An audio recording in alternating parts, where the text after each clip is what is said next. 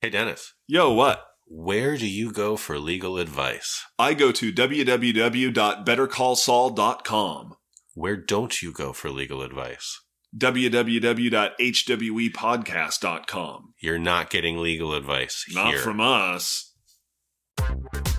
Hostile work environment. Exactly. Hey, an appropriate workplace topic. Hostile work environment. Shut I'm the Human Resources Director. Little Miss Hostile Work Environment.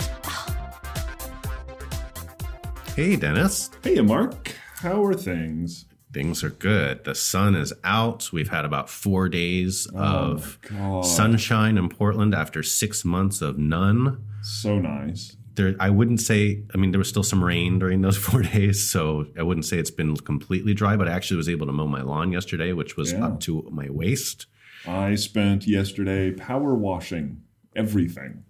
Yeah, that's good. Yeah. Do you have a power washer? Can I borrow it? Yeah, you can borrow it. Awesome. Yeah.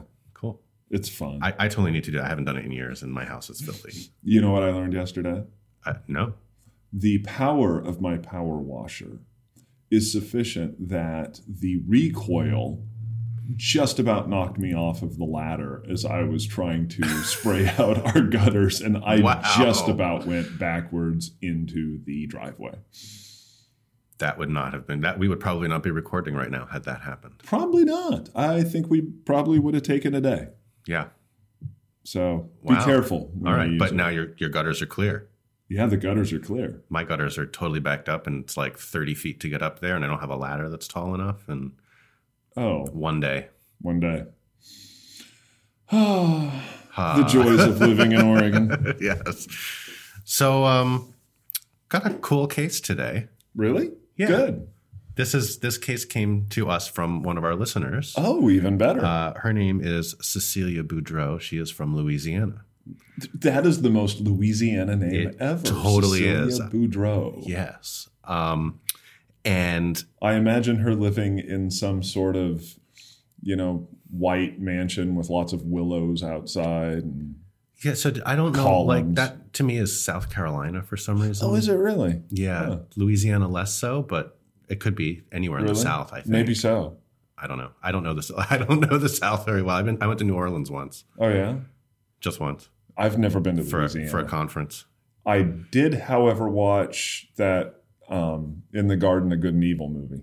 Oh well, that practically counts like living there. I think they're interchangeable. yeah.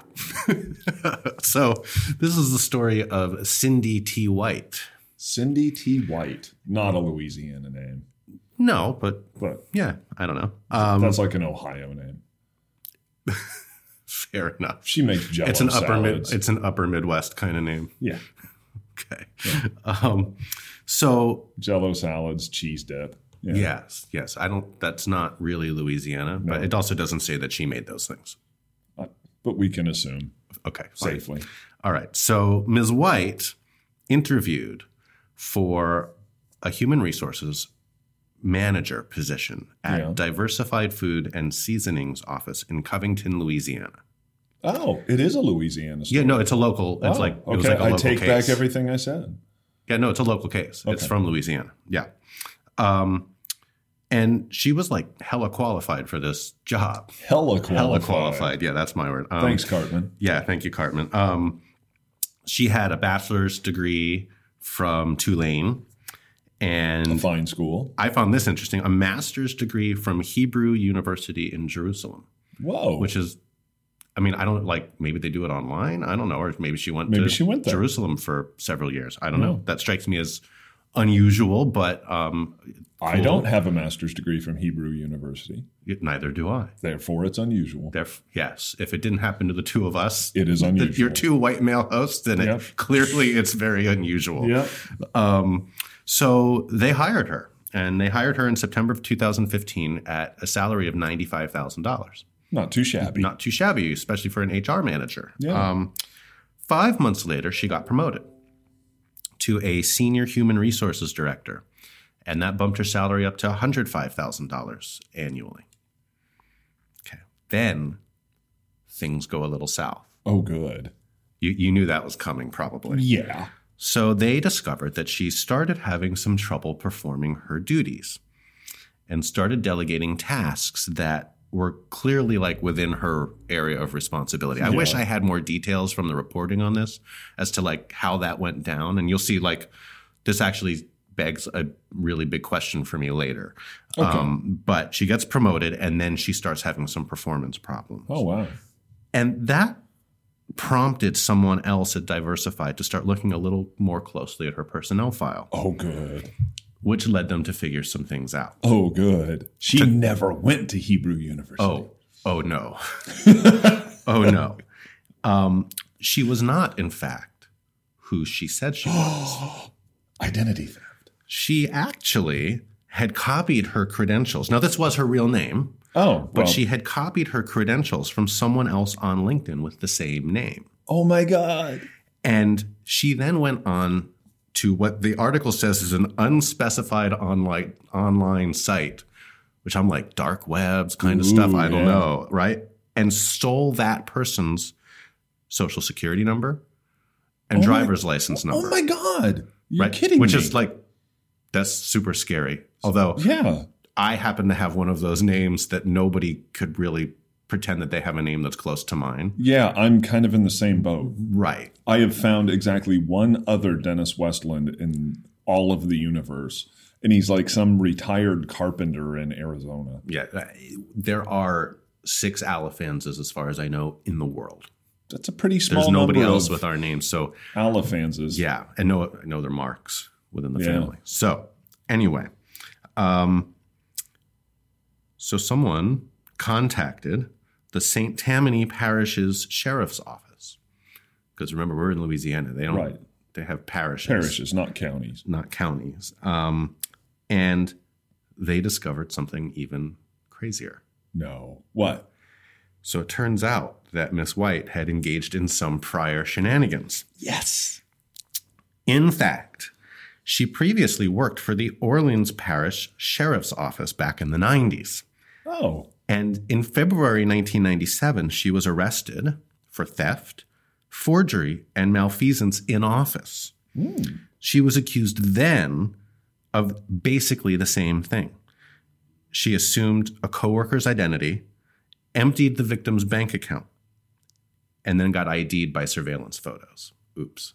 oops. So they figured out who it was. She pleaded guilty to two counts of forgery on September 27th, 1997, and was placed on probation. Nice. That wasn't the end of it, though. I would assume not.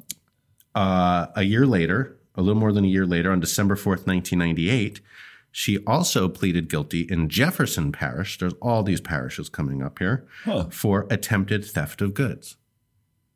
Attempted theft of goods.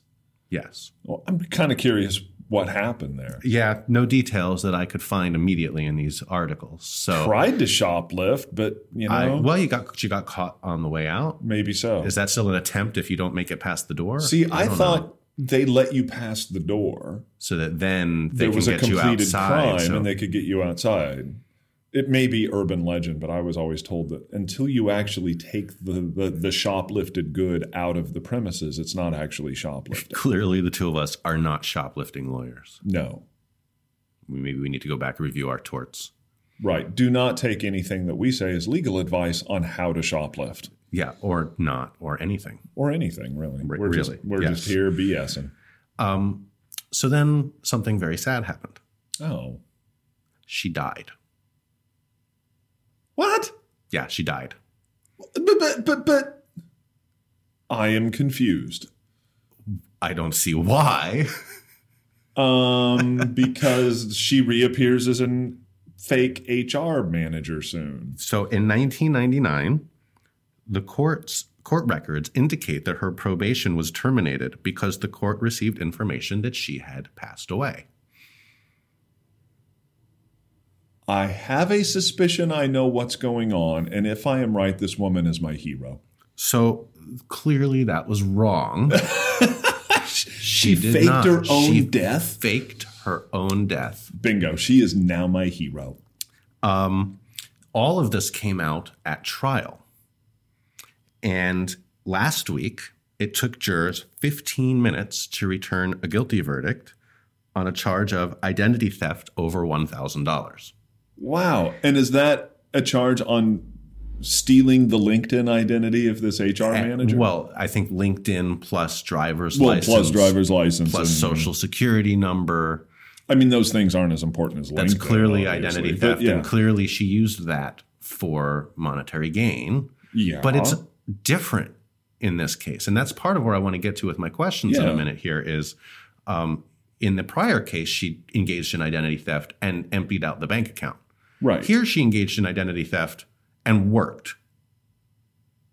So here's here's kind of Interesting. here's where I think this goes into some interesting Yeah. questions. So as I said, it took them just 15 minutes to return the guilty verdict. Right. Her sentencing is actually happening the day after this airs. So we're recording this on a Sunday. It will air tomorrow on Right. Monday.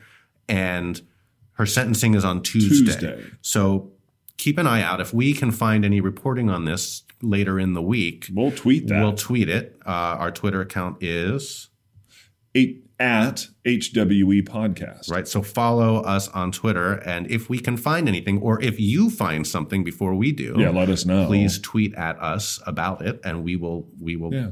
broadcast that on our Twitter accounts. Um, uh, so this kind of whole situation kind of raises, I think, two questions for me. Okay. One is a little more factual and just there's no way we're going to know the answer to it, but I want to talk about it anyway. Yeah. And the second, I think, is the question that you'd be, expect me to ask here, Okay. following following this the setup. Right. So, question number one is, if she was a total faker, yeah. which she clearly was, right.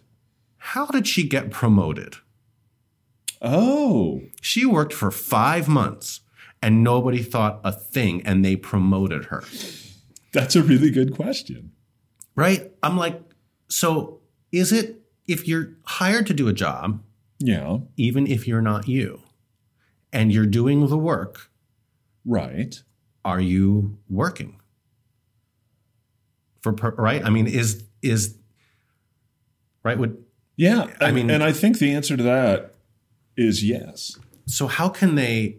All right, I just I'm just struggling from a fact standpoint here. Like, okay, so they thought she was competent at her Yeah. job, and then they promoted her, and she struggled with some of the new things, right? Like that's weird because she would have passed all sorts of different Well- kind of not tests, formal tests, but Well, no. kind of tests of competence in order to be thought of it right over those first five Depending months. on what she's doing, there's certain jobs, and I think HR is one of them. Lawyer is possibly another, where you actually can fake it pretty good for a time because the results of what you do might not be immediately apparent. that's fair. like if let's say i show up and i fake my way into an hr job and i start giving hr directives and advice fire that guy write the policy this way um, settle that lawsuit don't settle this lawsuit you know Right. But if you had competent management through that and competent peers, they would be seeing and hearing a little bit about what you're doing during that time. well you're making some assumptions there and one of them is that your peers actually see what you do which is not always the case i mean sometimes people operate at least for a period of time in a bit of a vacuum Totally. and it's only when what you do blows up in your face that others see that you're incompetent like that's fair. I, I, I mean, I can tell you, and it is, I have had the pleasure of working with l- many, many absolutely stellar people and a very small number of not so terribly competent people. And those not so competent people have had some really creative ways of hiding their incompetence. It, you know, sooner or later, they're going to get found out as, you know, being a bozo. But they can go a long time before that happens. That's fair. Right. And maybe they're in a situation here. It doesn't tell us what the workforce is like at this location. Right. She could have been on an island right Yeah. here as the only HR person for this A location. figurative island. Oh, Well, no, yeah. Louisiana has islands. I mean, they could be on a yeah, I literal don't, island I, as don't, well. I, I don't know where Covington is, you know, Yeah. in relation to New Orleans. I, I'm guessing it's on land. Maybe. Um, that's not island like, but Right. I don't know. if We should we could They call that- find that out. They call that mainland. mainland yes um uh but no a figurative island um and they had an opening and they needed to put somebody in it Yeah. and it could have been that it wasn't done with a whole lot of thought i mean i'm guessing it was not done with a whole lot of thought given what was discovered relatively soon thereafter Yeah. that she's not competent okay so with that in front of us here's the next question all right so part of the claims in this prosecution were that she should pay restitution for having fraudulently earned $56,000 between October 2015 and May of 2016. Really? Um, She clearly worked the time, Exactly. right? And, you know, we just discussed she got promoted. Yeah. So is her salary theft? No. And if it is or is not, they clearly suffered her to work. What would the FLSA, FLSA, Fair FLSA. Labor Standards Act? actually don't call we it don't that. actually say that, but uh, now we're just going to make everything into a, into a pronounceable acronym. yeah. What would the FLSA say about that? Man, and that's when you were when you said you had questions, I kind of assumed that would be one of the questions. 'cause that was my is- question. That is the question, and it, and actually, it's it is a question that Ce- Cecilia put to me when she sent me this. yeah. She's like, "That enrages me me too. me three that right like she gets to be paid for all of this time and she's trying to argue that she's owed the time and i'm like No, I call shenanigans. tell me She worked, she gets paid. right The fact that you're not competent at your job is not an excuse not to pay somebody. right And I've had m- multiple cases throughout my career where somebody has BS their way into a situation where they are now employed at something that maybe they weren't totally qualified for. Ultimately, they're going to get caught, but in the meantime, they still get paid. If they're doing the job, they get the pay. They might be a scumbag. They might should go to jail for identity theft.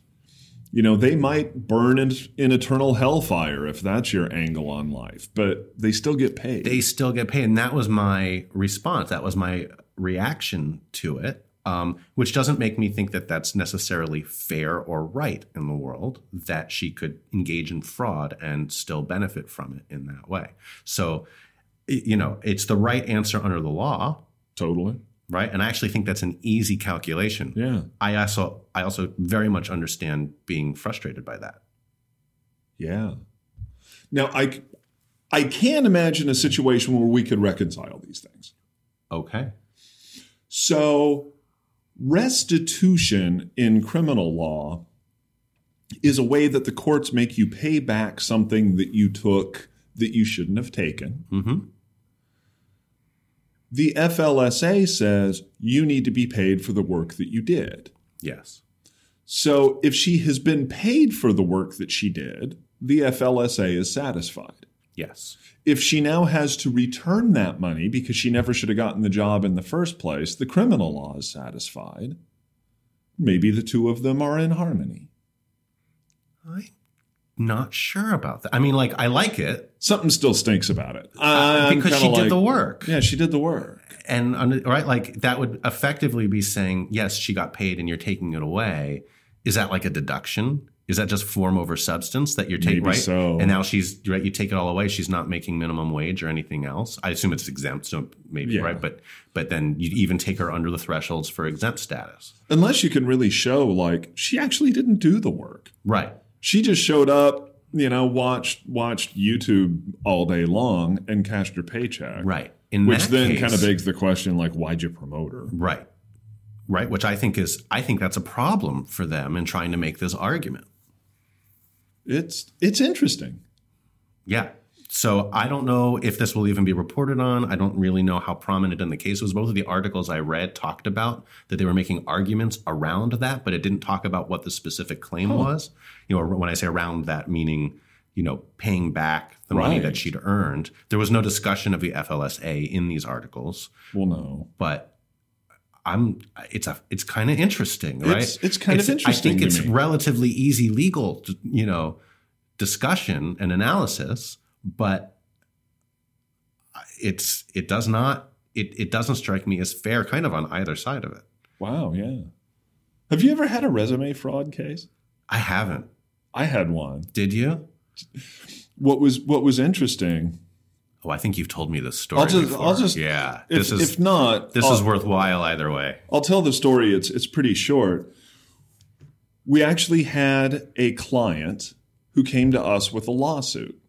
The plaintiff in the lawsuit was claiming he had been fired in retaliation for complaining of race discrimination. And they thought all along that he was just a, you know, averagely incompetent employee. They did fire him because he was not terribly good at his job, but not like spectacularly bad. Okay. Um, he did engage in a little misconduct that sort of exacerbated the circumstance, and they made a decision to fire him. He came along and claimed retaliation. Well, when we got his resume as part of discovery, I looked at it and I didn't see anything weird about it. I just went, oh, he's from Illinois. My co counsel, who is from Illinois, went, this guy's a fraud. And I was like, really? Why? And he goes, he says he went to the University of Illinois at Champaign Urbana. And I'm like, and? He goes, well, I went to the University of Illinois at Urbana Champaign. and by the way, Champagne's not spelled like the drink. Oops. So we called up the University of Illinois. And by the way, it, this was like 15 years ago, and I forget if it's Champaign Urbana or, Urbana Champaign, Yeah, but I always get them back. mixed Either up, way, yeah. this guy had him backwards. Well, we called up the University of Illinois, gave him the guy's name, and they're like, yeah, he's never gone here. So we took his deposition and said, oh, you, my co counsel took it. He's, oh, you went to the University of Illinois. So did I. When were you there? And just leads him down the path. And he goes, yeah, yeah, Urbana, Champagne Urbana, blah, blah, however it is, you know, it's, I always get those confused. How do you keep them straight? And the guy just totally came unglued and lost it. Right. He, he couldn't maintain the charade anymore. That's awesome. So that's how we found like resume fraud. I don't think I've ever had a resume fraud case. I've had fraud cases where we discovered fraud in discovery. Oh, sure, all the time. Right. I had a great case once where uh, we had a document that we'd seen in like a uh, an EEOC file, like a closed file that we'd gotten through the discovery process. yeah. And this document, which I don't remember exactly what the document was anymore, was unsigned. When at that point in time, it was it was a document that showed certain things on it, but it was not signed by the plaintiff. The document Oh. version that was produced in discovery to us from the plaintiff was signed and backdated Interesting. from before the date that it would have been provided. So we put that in front of them in Oh, the cool. deposition, Yeah. and they dismissed the, the case the day after. As they Right. should. And so those are the sorts of things that are, are fun to look for inconsistencies and small frauds yeah. that can help get cases on the defense side dismissed very quickly. right. I'm sure it happens also on the plaintiff's side. yeah, there where is. defendants are, are changing documents as well. Yeah, and in that case, it's it's not just that you can show the guy's a lion sack. What you can actually show in that case is something called the after acquired evidence defense, Absolutely. which is where you fired somebody, they're suing you, but if you can show that you learned of something during the course of the lawsuit that would Or have anytime after the termination. or any time after the termination that would have resulted in their termination regardless you can cut off their ability to recover economic damages from the From point that of date. discovery forward yes. so And and I know you- both you and I have made use of that Right. many times. yeah all the time but in the in our resume fraud case we never it never occurred to us to say like oh and this guy not just cut off his damages from the date we discovered his resume fraud you should not not give him a dime because he committed resume fraud. It didn't occur to us because we just thought, well, the guy did work. Right. He did a crappy job and he didn't have the degree he claimed, but he still worked. Right. So there you have it. Yeah. That was an interesting case. I thought it was fun. I like that it's from Louisiana. We don't get a lot from Louisiana up here. Yeah, al- although I I will say it does sometimes feel like we have a dis- disproportionate Southern case bent here. We're not doing a whole lot of cases from San Francisco, but we have gotten a whole bunch from Alabama, Louisiana, right? Like uh, Tennessee has come up a few times, I believe. Um, Yeah. What's up Kentucky, with that? Maybe I don't know. I don't know. Hmm. One of our Southern listeners is going to have to enlighten us about why the South is such an awesome hotbed of employment law Right. cases. And some of our other listeners are going to have to send us stories from other parts of the country so that Yeah. we can e- California. equally mock everybody. like, I know California is. California probably has more than anywhere else. They're, they're nutty down there. Totally nutty. Yeah. All right, step it up, California Come on. listeners. All right. We'll be right back. but right back.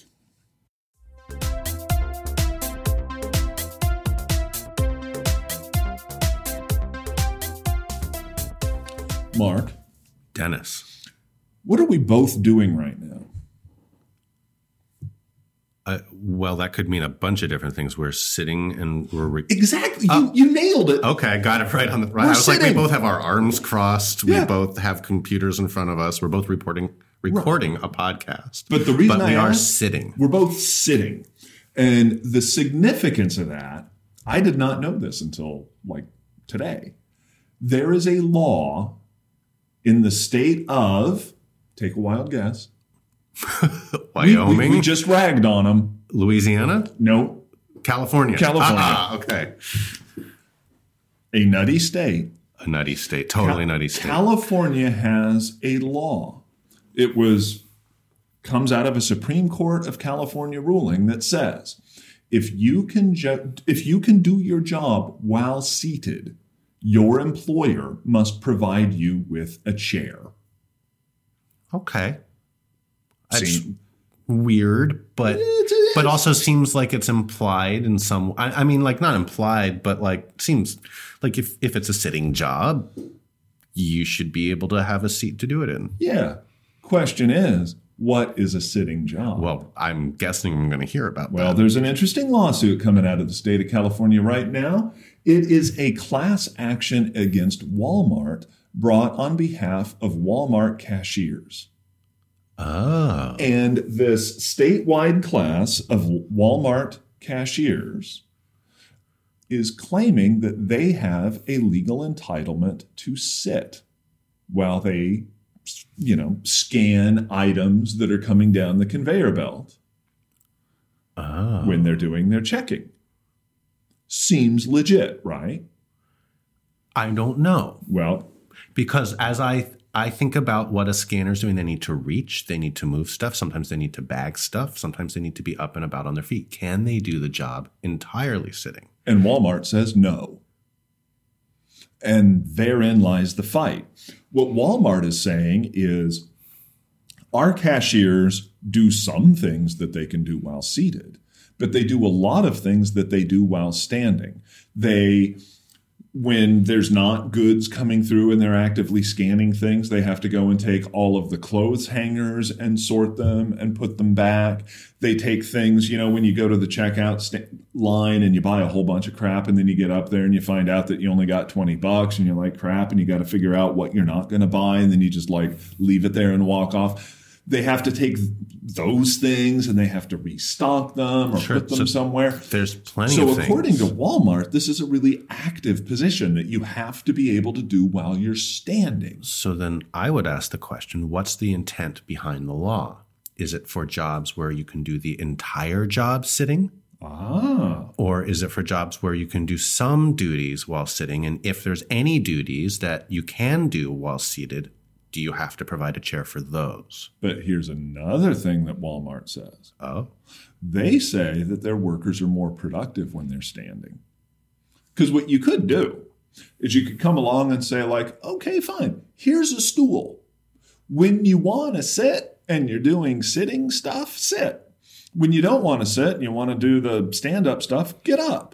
But Walmart says, no, we don't want to do that because our people are actually far more productive and efficient and fast and all that good stuff, provide better customer service if they stand all the time. I'll tell you that that argument does not persuade me as much as the first, Maybe not.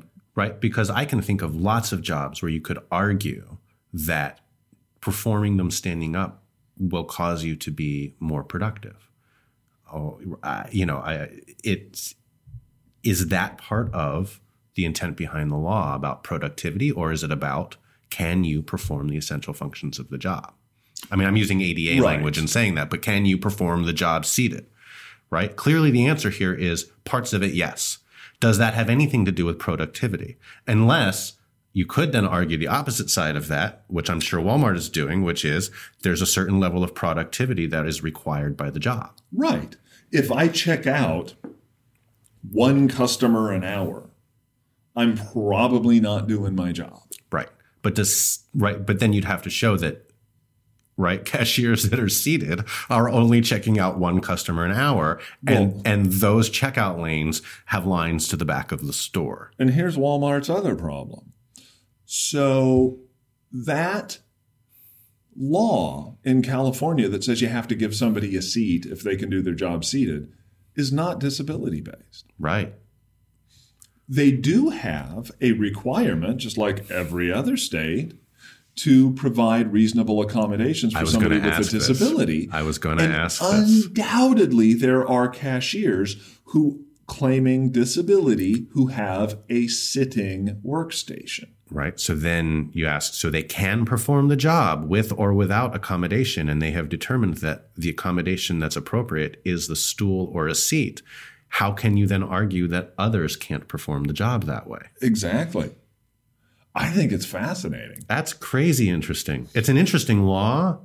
I'd be really interested to see some of the legislative history and intent behind it and see if that answers any of these questions. Um, because there's sounds like, you know, just as a basic proposition, it's a little vague and ambiguous. yeah well if i get ambitious this week i'll dig into it a little further might tweet about it Please do. at it. hwe podcast on twitter True. Um, what I thought really interesting about this, though, and, and and why this really like struck me when I read about it, is in my recent experience, I've dealt a lot more with people who want to stand at work than who want to sit. Well, that certainly seems to be a trend, right? Standing desks and, uh, right? Like, So, can I tell you a little story on that? no. All right, bye. Ass. Anyway, let, let, let me tell you a little story about that. Because even though you said no, our listeners all said yes Yeah, that's true. because they want to hear me. Um, I have not figured out why yet, but Me neither, but you know, people still download. So at my last job, I had just started at my job and I was experiencing some some back pain, as you know, many people of my vintage do.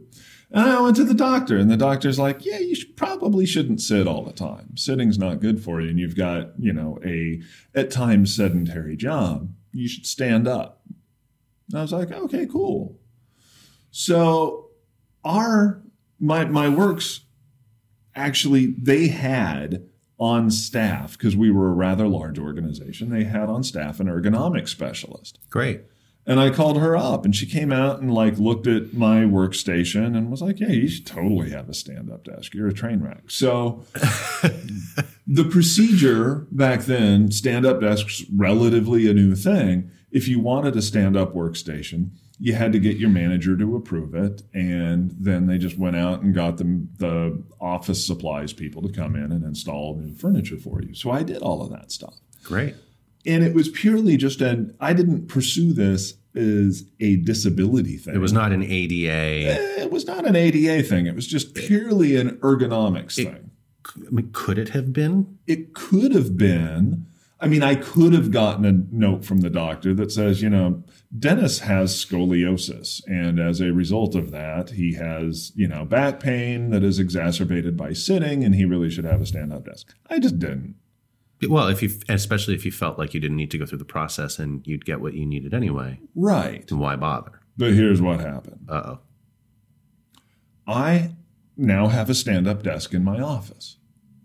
And everybody who would come into my office would look at my stand up desk Be like, With I want that. envy. Yes. And everybody and their brother wanted a stand up desk. So I was sort of patient zero in this fever for stand up desks. and before you knew it, we were inundated with requests for stand up workstations. most of them by people who did not have a disability, most of them who wanted it for, you know, legitimate ergonomic purposes. There's a lot of data and research out there that says stand up desks are a good thing. Yes. Um, But a lot of people just wanted them because it looked cool.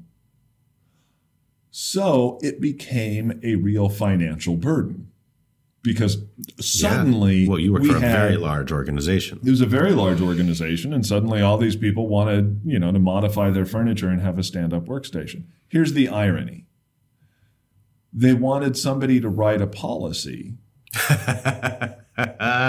on stand-up workstations, and who got to do that? Oh, I think I'm looking at them right Yep. now. They went to their in house counsel, who clearly has no conflict of interest there, to write the policy on how to request and seek approval for a non ADA required stand up desk. Yeah, who may or may not have gotten one under the policy that he was writing. I would not have gotten one. I love it. I love it.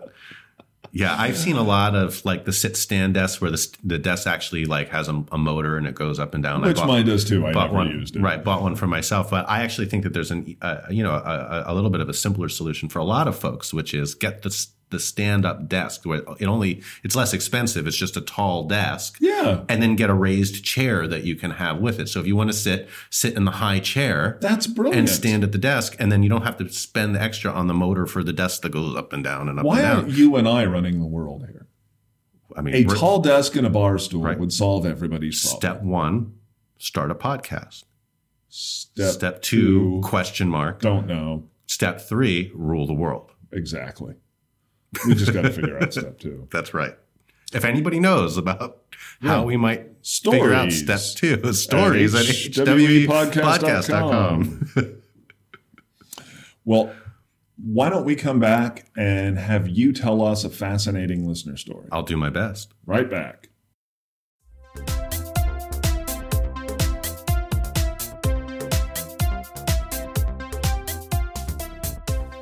All right. I got a story for you. Hit me. Well, you're a little far across the table. Hit me with your story. I know. All right. Uh, this is titled A Delayed Holiday Story. We love those. Holiday stories are the best, especially when delayed. Um, or not. Okay. So, Well, if it wasn't delayed, it would be some lame holiday that probably wouldn't generate a story. I don't no, want to hear no, your no, no, no, no, no, Arbor no. Day I story. totally just, no, I, if you have Arbor Day stories, I totally want to hear those. Actually, that would be good. I take that back. yeah. A good Arbor story. the lesser holidays, I'll put in quote unquote, or the non traditional, Yeah. like that everybody hears about stories. I want to hear your non traditional holiday stories. I want to hear a good administrative assistance day story. totally. Because there's got to be like a million. Right? Or Boss Appreciation Day. Those are fodder for So much. so much. All right. So our listener says, I really wanted to submit this back in December when you were doing your company holiday party stories, but perhaps now. Uh, as some organizations are starting to do initial planning for end of year parties, it is an equally appropriate time. That's, that's a good theory, too. Yeah. Um, this story goes back to my first quote unquote real HR job. I was 18 years old and by at least a decade the youngest person on our HR team. My first big event was to help with coordinating and planning our company holiday party. Due to strict budget limitations, it was decided that we would be holding the party uh, for about 400 employees and their plus ones at our corporate headquarters Okay. the cost cutting didn't end there. To keep from having to hire an event staff, it was decided HR would be the one serving the food. Oh, and dispensing the alcohol. Did Oh, I but of mention? course. Did I mention there was alcohol? We just assumed. Yes. Um, all employees received So sober holiday parties do not result in in being told on this podcast. No. Yeah. Um, all employees received two drink tickets for themselves and two for their plus one. Efforts were made to exclude drink tickets from the invitations that went to employees who were under 21, but we never checked IDs. So if someone happened to grab a drink ticket from someone else who didn't want theirs, there was nothing stopping them from getting a drink at the company sponsored event. Did I mention HR were the ones serving the drinks, including me, an 18 year old junior employee in his first year with the company? 18 and you're in HR. Wow. Yeah. I'm Um, sorry. I will note, I'm pretty sure that most states, many states, some states have laws that say that you can serve alcohol uh, at the age of 18, as if you- if you're a waiter. Or, Some, but not um, all. I think Oregon, you have to be 21. Oh, I thought I was going to say I thought Oregon was 18, Oh, but I I'm couldn't. not sure. Somebody, please, you know, feel Yeah. free to write in and correct us on that. But I, I know it's some states. Yeah. Um, not sure about this particular state. Um, as the night went on, things got messier and messier, uh, as they always do. All right. Um, several of the HR people stopped checking for drink tickets, meaning it essentially became an open bar around 11 p.m. Not wanting to be left out of the fun, the HR staff started to indulge as well. I was actually a pretty good kid at 18, and I'm sure you were, um, still new to the company, uh, didn't want to end up in any kind of trouble. Uh, so I had the good sense to stay out of it. But I still recall one senior executive vomiting all over the floor right in front of the main entrance. it's marking territory, right? Yeah. um, at the end of the evening, shortly after 1 a.m., several of the HR people and some other folks decided they wanted to continue the party at a club downtown. Knowing I couldn't have gotten into the club, I just decided to go home. As I was leaving, our VP of HR asked me if I would take all the excess bottles of wine home, as she'd already given most of them away to the people who stayed late as parting gifts and didn't want to take the rest. I don't drink wine, and she knew full well I was underage, but encouraged me by saying, just give them away to your older friends or family. Seems legit. So that's the story of how I left my first corporate holiday party with four cases of cheap wine and a story I'll never forget. Four cases. Four cases. Wow. That could have made you the most popular kid in high school Right? or freshman year of college. Right. Wow. First HR job, Yeah. 18. You know, it reminds me of my first job. Really? Yeah. My first, well, my, my first like real job, as opposed to like the under the table stuff that you get as a kid, but like my first, like, you know, taxes withheld kind of job, I was working at a fancy restaurant in Newport, Oregon. It's called the Embarcadero. And at the time, that was like the fanciest place in town. It might still be. And a lot of people back then would drink wine with their meal an amazing number of people don't finish their wine, which I don't understand. I drink a bottle of wine, I drink a bottle of wine. Well, for like the price per ounce. yeah, I'm not like gonna leave especially that in a around. restaurant, right? I mean, if it's a ten dollar glass of wine, you better believe I'm drinking the whole thing. Yeah, but you'd be surprised how many people would get a bottle and then leave like a third of it. Oh, if it's in the in a bottle, bottle. So the staff still, Uh, I love where this is going. we would we would you know clear the table and we would take those bottles of wine and we had these this is kind of you know this my tastes have improved over the years we had two buckets that we kept in the bus station one was for reds and the other was for whites in the bus station.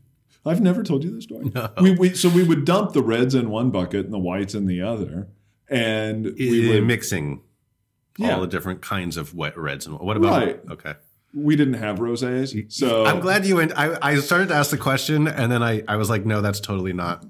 no, I don't so need to there'd ask be that. like and I'm glad you knew what I was asking. Pinots, Merlots, Cabs, they would all go in the red bucket. Pinot Gris, Chardonnays, Rieslings would all go in the white Oh that bucket. sounds awful. And then we'd close the restaurant around like 10, 11 o'clock. And it was, you know, summertime. We'd take our buckets of wine and we'd go sit out on the docks because we were also a marina and we'd drink wine all night. And then around three, four in the morning, we'd pack up our stuff. We'd go back into the restaurant. We'd clock out. Oh. And then we'd all go home. that's unbelievable. yeah.